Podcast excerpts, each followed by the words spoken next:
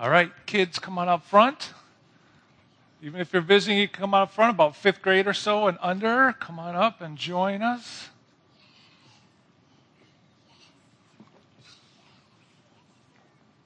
Plenty of room for everybody.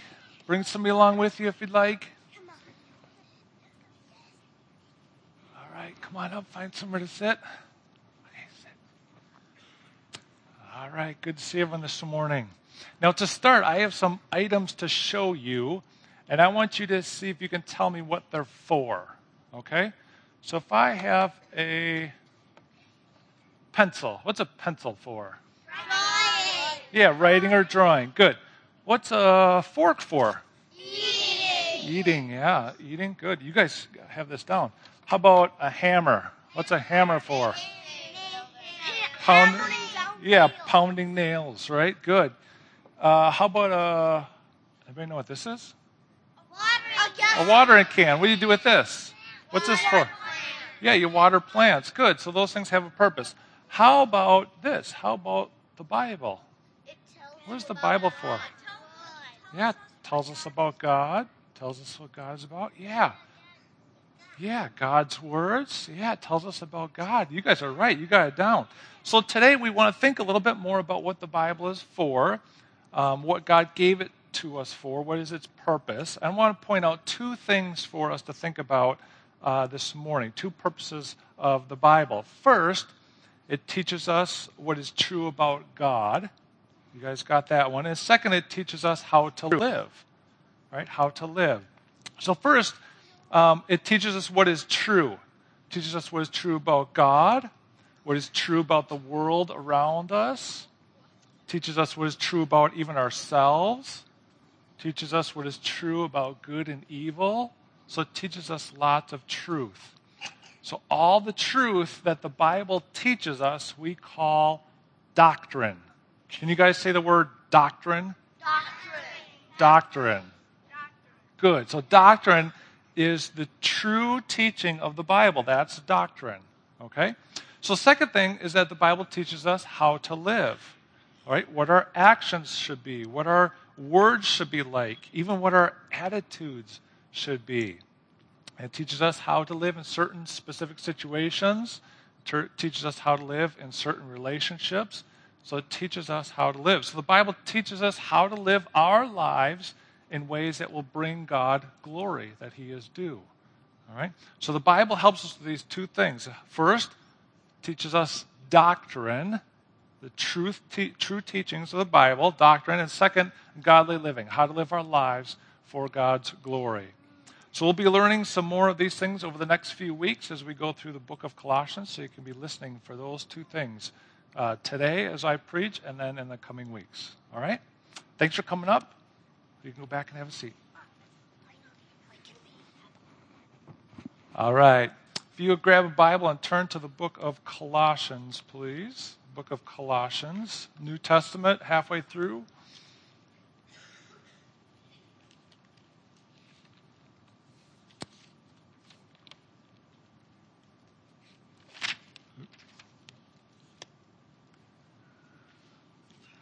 So for the next few weeks here, we're going to be preaching through the book of Colossians. Uh, today, I have the task of just giving an introduction to the book.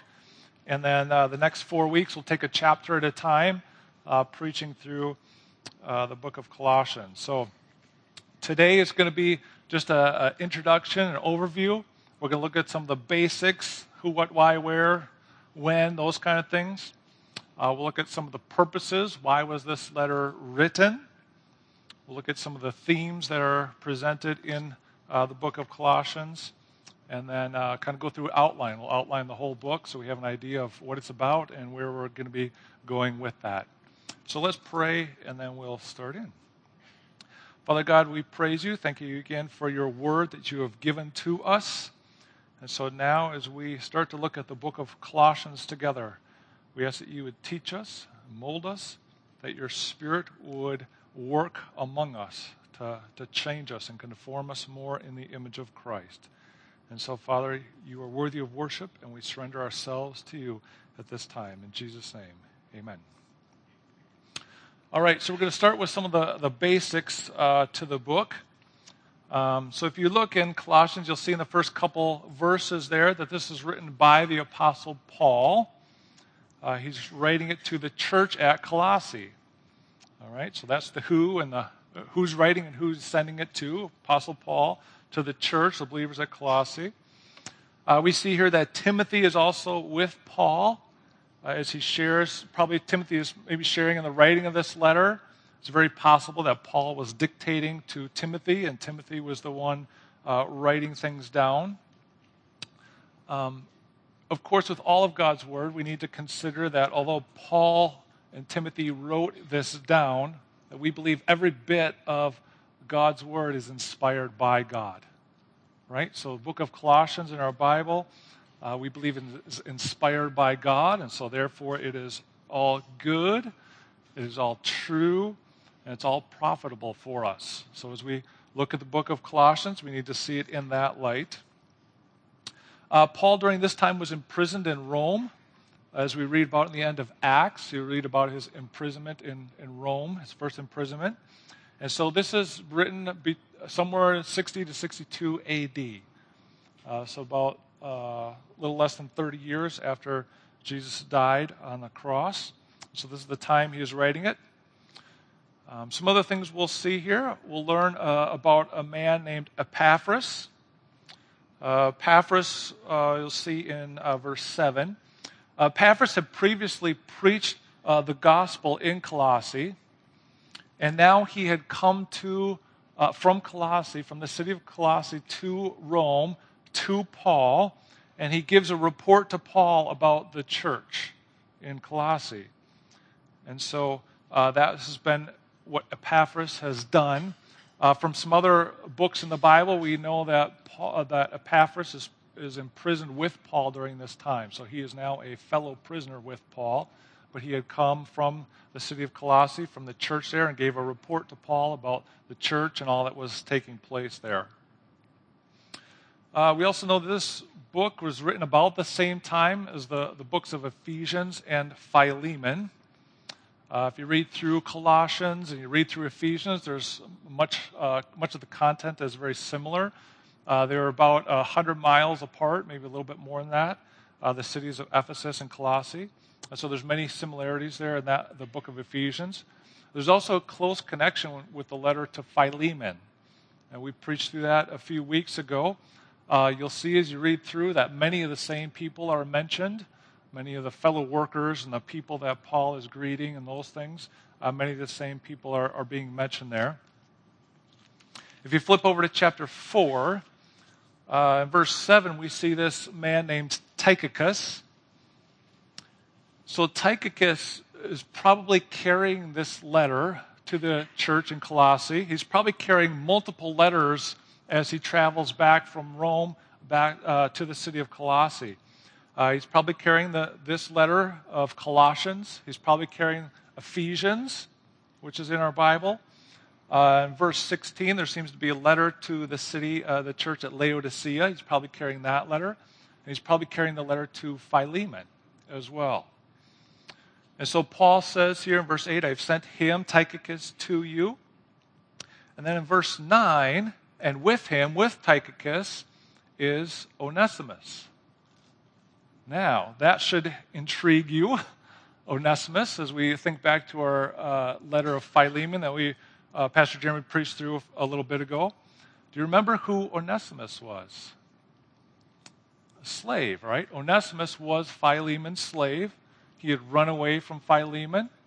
Uh, he, as he was away, he had come to faith in Christ, and he was being now sent back to Philemon, right? And so right now, with this, as Tychicus is carrying these letters, Onesimus is most likely w- along with him. They're traveling together as they carry these letters, and Onesimus is now on his way back to the city of Colossae to Philemon, his slave owner. And you can think back to the book of Philemon in that regard. Uh, some of the characteristics of the, the church. Um, so Epaphras had come to Paul and gave a report of the church, right? And so what are some of the things that Epaphras had reported to Paul? We see some of those here back in chapter one. Uh, in verse four, we see that they have faith in Christ Jesus. We see that they have love for all the saints. We see in verse six that the gospel is bearing fruit among them. People are coming to faith in Christ, and they're being discipled. They're growing and maturing in faith. And so these things are all true about the church here in Colossae. And so overall, they are a solid, gospel-centered church, and they're full of faith and love. So those are some of the, the, the basics of the book here. Now, as we look at the purpose, why is Paul writing this? Why is he sending this? After he hears this report, why is he sending this? Uh, the first thing is to correct heresy. To correct heresy. So Epaphras had not only reported the faith and love of the church to Paul, but he also reported the presence of some false teaching, some heresies coming in. These heresies have been creeping into the church, uh, sneaking in. And so uh, Paul here is going to correct some of these heresies that Epaphras has reported. And so these heresies aren't listed out one, two, three, and addressed one at a time specifically. They aren't refuted one by one, as we'll see here.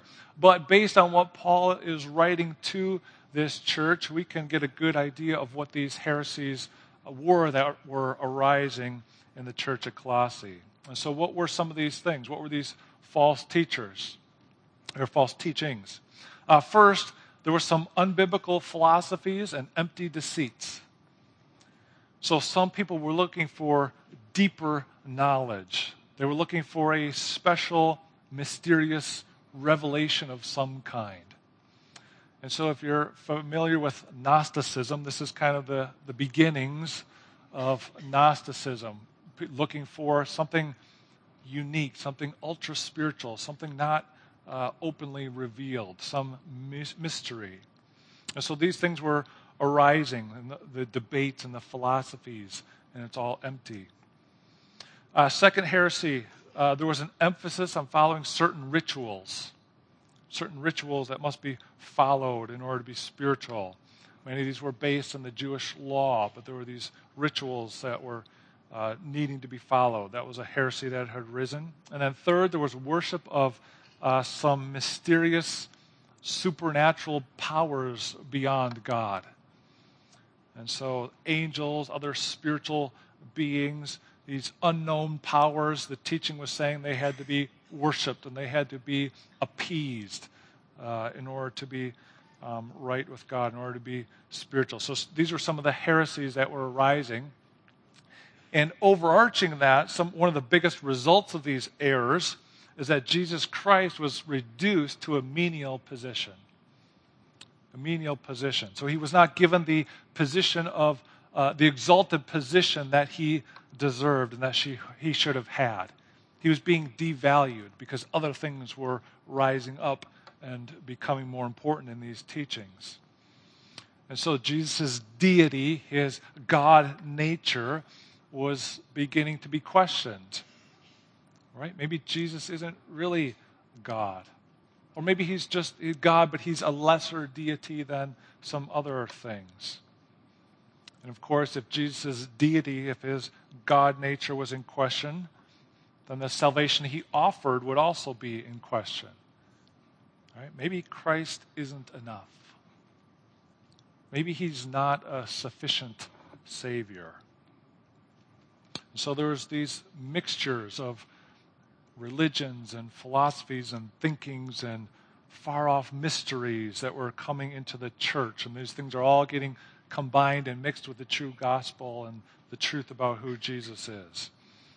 And so in this, all, all this mixture, the question arises, well, maybe I need more than just Jesus, right? Maybe I, I need some Jesus, but there's also more than I need beyond him, right? Jesus isn't quite enough.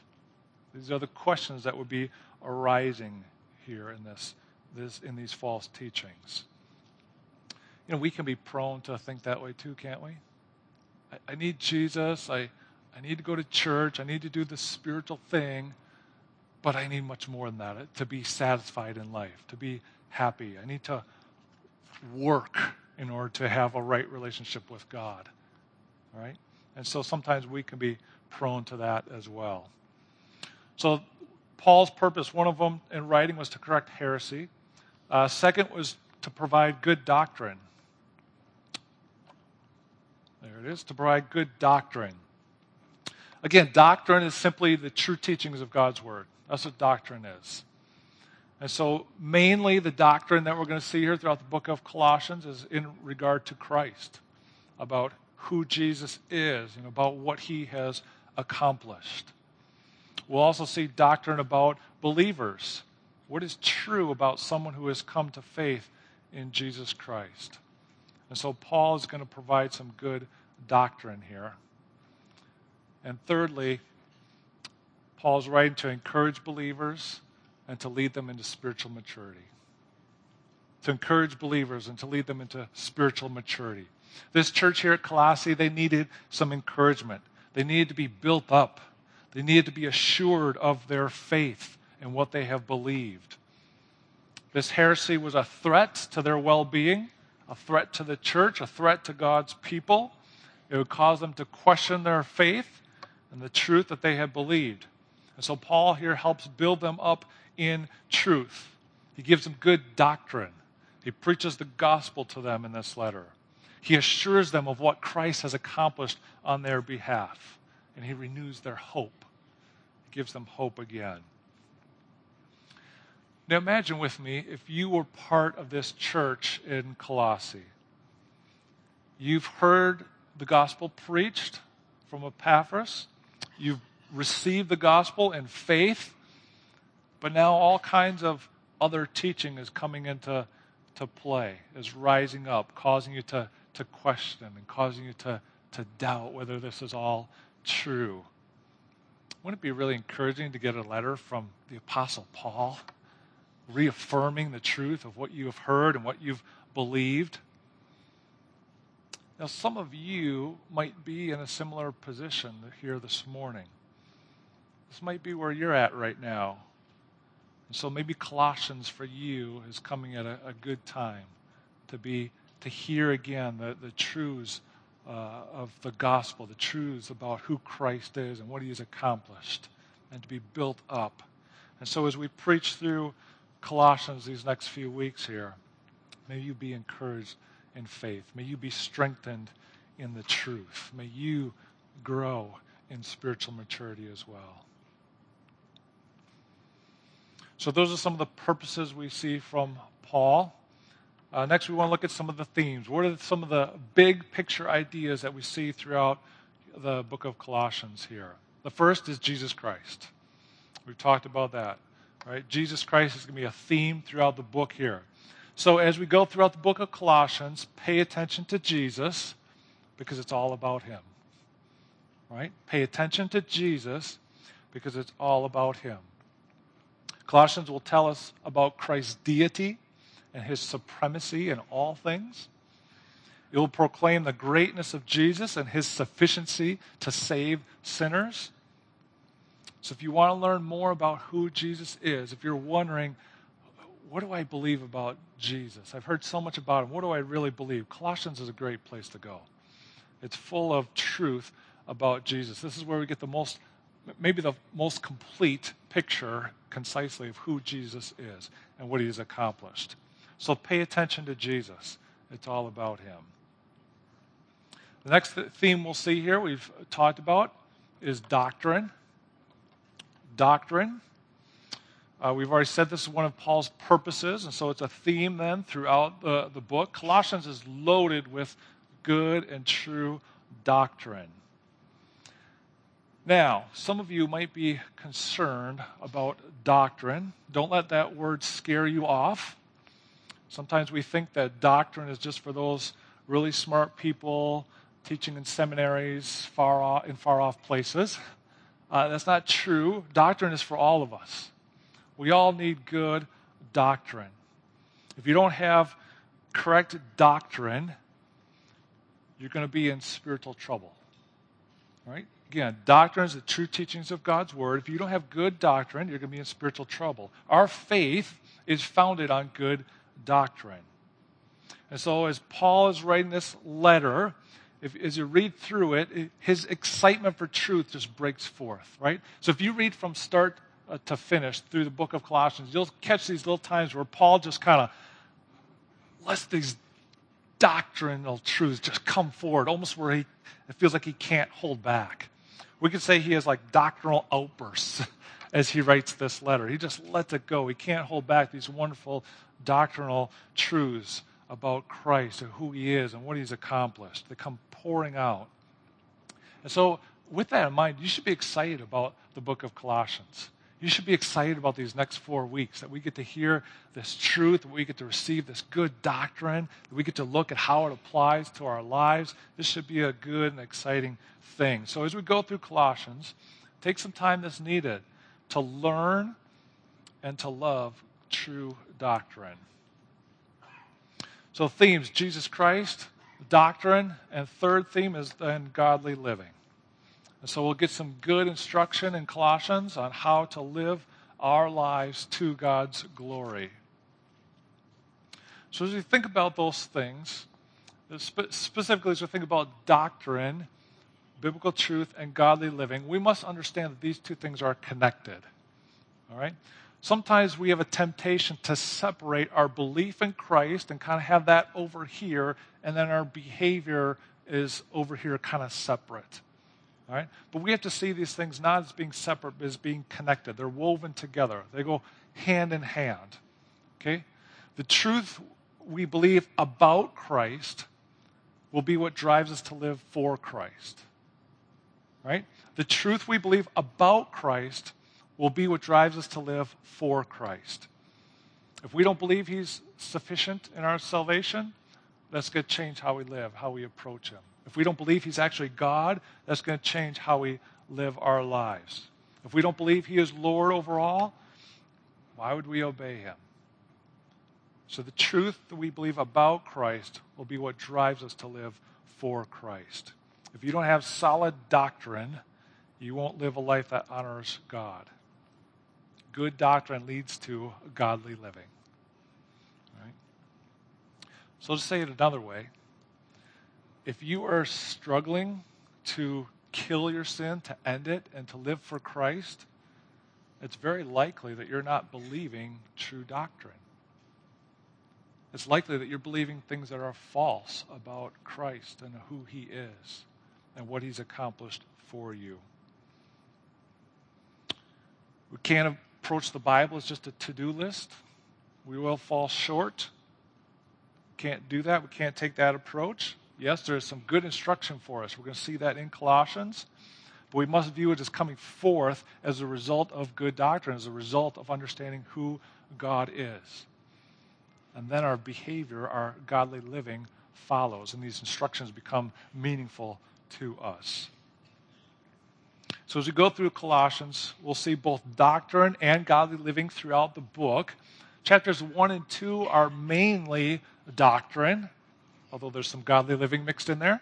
Chapters three and four are mainly godly living, although there's some doctrine mixed in there. And so they're mixed together throughout. So we'll pay attention to doctrine and godly living. So that's kind of the introduction. So last thing we want to do here is we'll kind of just go through the whole book and outline it. So I'm not going to read through the whole thing. We're just going to, I just want to give you an outline so that you kind of understand the whole, the entirety of the book of Colossians and see how it, how it fits together. Sometimes in our Bible reading or even in our Bible study, we'll take a couple little verses and we'll just look at that. All right, so you might get a couple verses here in Colossians. And then maybe some other time later, you'll get a couple verses in Colossians over here. But one of the things that's important for us as we study God's Word is to see it as a whole. The whole from Genesis to Revelation, as well as the whole of a specific book like Colossians. And so we want to go through it and get the whole picture of Colossians and see what we're going to be uh, learning and, and preaching here these next few weeks.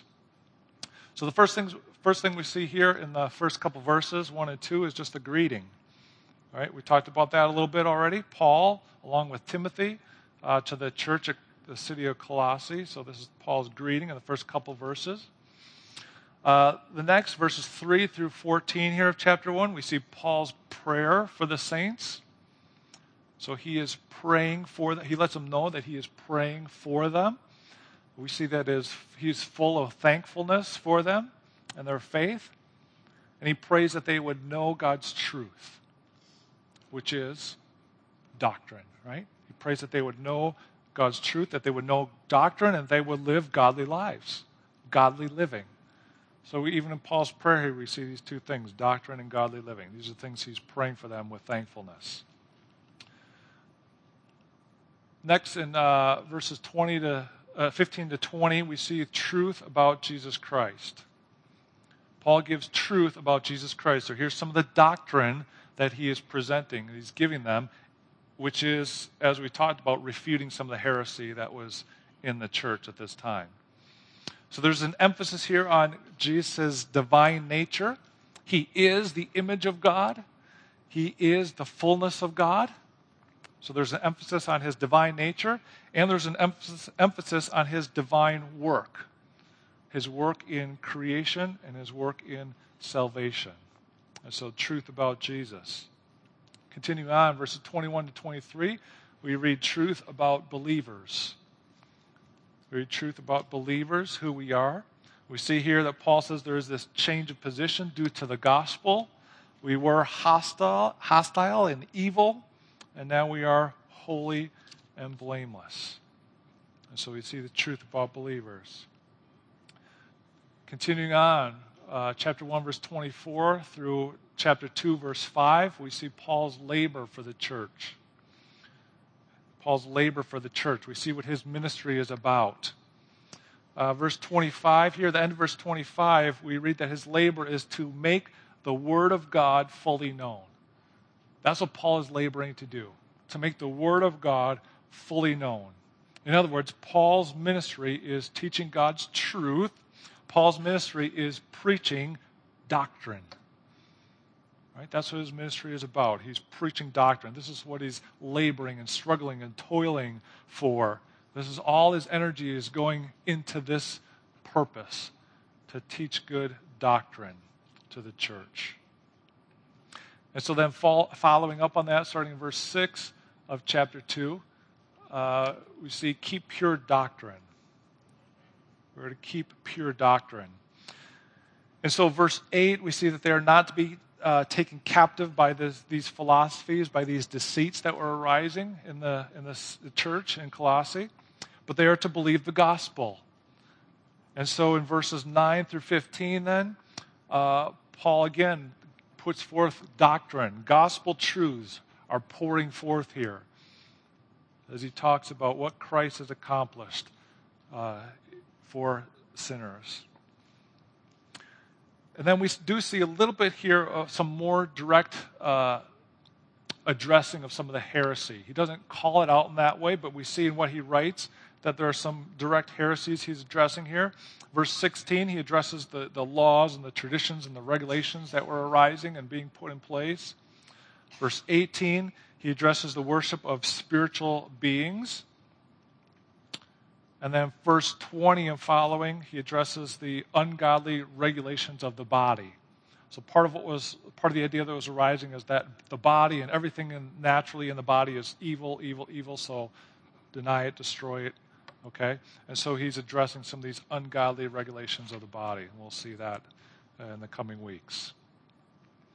Then starting in uh, chapter three, throughout chapter three, we see instructions for godly living. Here's some more specific instructions for godly living. Now, it's important for us to see that all this godly living is in response to the gospel. The way we live our lives should be in response to who Jesus is and what he has done. It's in response to the gospel. And so in verse five, we see that they are to put to death what is earthly. And then in verses twelve and following, they are to put on what is godly. Put to death what is ungodly and earthly. Put on what is godly. In verse fifteen, he writes, let the peace of Christ rule in your hearts. Verse sixteen, let the word of Christ dwell in you. Verse seventeen, do everything in the name of the Lord Jesus. So godly living is all about Jesus. It's living in response to the gospel, and it's all about Jesus. It's about knowing him and following him. being obedient to him. And then in verses eighteen and following, we get some specific application to the closest of relationships that we'll be in, husband and wife, parent, child, master, slave. And so there's some specific application there. But again, godly living is all in response to the gospel, who Jesus is, what he has done for us. Then as we get into chapter four, the first part there, verses two through six, um, he's addressing how we relate to unbelievers. Um, relating to unbelievers is pretty simple. There's going to be prayer and there's wisdom needed. And then the end of the book here, Paul's uh, talking about his fellow workers in the gospel. He's addressing specific people, what they're doing, who to greet, names people by name, and addresses people specifically. It's his intimate knowledge of who these people are. And so that's it. That's the book of Colossians. Uh, that's what it's all about. That's what we'll be preaching through the next uh, few weeks here, one chapter at a time. And so it should be an exciting four weeks for us as we learn about good and true doctrine and how to live godly lives that honor God. So let's pray as we close up here. Let's pray. Father, we praise you. We worship you. We thank you for your word that you have given to us. We thank you that we have good doctrine written down, that we can read and study, that we can know what is true and what is right. Father, as we go through the book of Colossians in these coming weeks, I ask that you would help us to be further grounded in what is true, that we would uh, know what is true, that we would grow in our knowledge of that and grow in our application of it and applying it to our lives, that we would live godly lives more and more. So God, we ask your blessing upon uh, these next few weeks here as we study the book. Pray that you would be glorified in our lives through it. We pray in Jesus' name. Amen.